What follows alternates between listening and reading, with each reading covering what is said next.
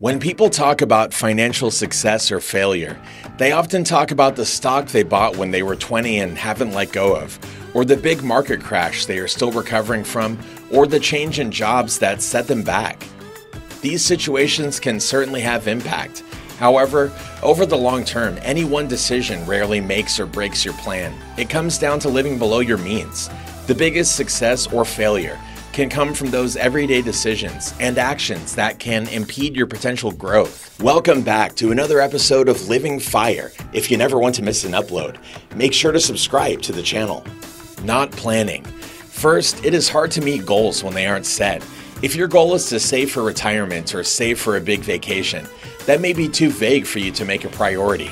Setting short term goals such as save for a vacation to Puerto Vallarta when our oldest child is in junior high school offers a concrete timeline and something tangible to work towards.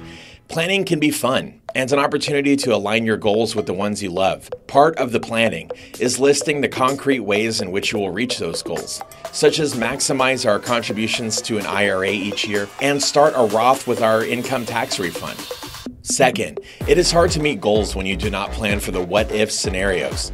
Ignoring the possibility of moving to a larger home or replacing a car sooner than you had thought about doesn't make the scenario easier to deal with. If these what if issues are accounted for in your original plan, fitting them into the larger picture allows you to take them in stride if they happen and be pleasantly surprised if they do not not reviewing your budget expenses properly, or not being honest about your budget. The truth may hurt, but fooling yourself will enslave you. Charles F. Glassman. That sums it up. Making emotional decisions. Every year has its rough patches, which is why having a plan is vital. The best investors have a well thought out, disciplined investment process and succeed when sticking to it and making decisions based on their process. Spending time understanding each client's unique circumstances and risk profile before developing a financial plan is important to a financial advisor. And while managing a risk budget, we can confidently say that emotion never plays into the investment process at any point. Too much of anything. If you set a budget to start investing too large of a percentage of your income, and you deny yourself everything in pursuit of the long term goal of retiring early, you are less likely to stick to the plan and then give up.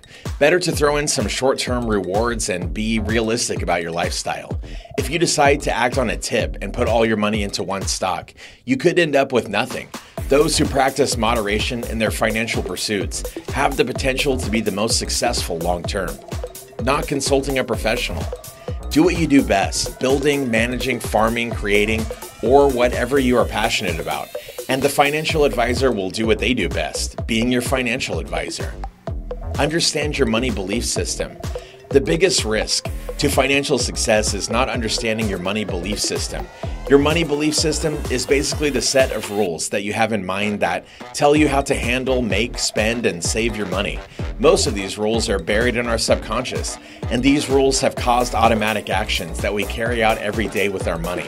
And since most of us don't understand this money belief system, there is no way for us to change it. But when you understand your money belief system, you can always make changes and even create a completely new set of rules for your money. None of your money beliefs or actions are ever set in stone. But this is something that many people believe simply because we don't know, understand, or dig into our money belief systems. Our money belief systems can best be described as being similar to an onion. There is always another layer underneath. And the more you dig into the belief system that you have, the more you can change the belief system that you have built over the years. For example, say you want to be someone who saves more money than you spend, but right now you spend almost all of your money. Spending your money is a belief that you have, and when you figure out why you spend all of your money the way that you do, you'll be able to change that belief so that you can actually start saving money. Most of the time, our beliefs come from the adults in our life when we were growing up, and we made their beliefs our own and made their actions our own. And that is what we still do today. But you can change those beliefs so that you create your own belief system that isn't based on the beliefs of the adults that were around when you were growing up.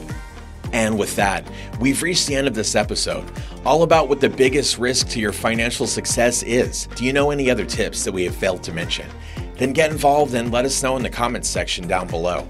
If you enjoyed this one and found it helpful, remember to leave a like on the video and to subscribe to Living Fire for even more amazing videos just like this one. Thank you for watching, and we'll see you in the next one.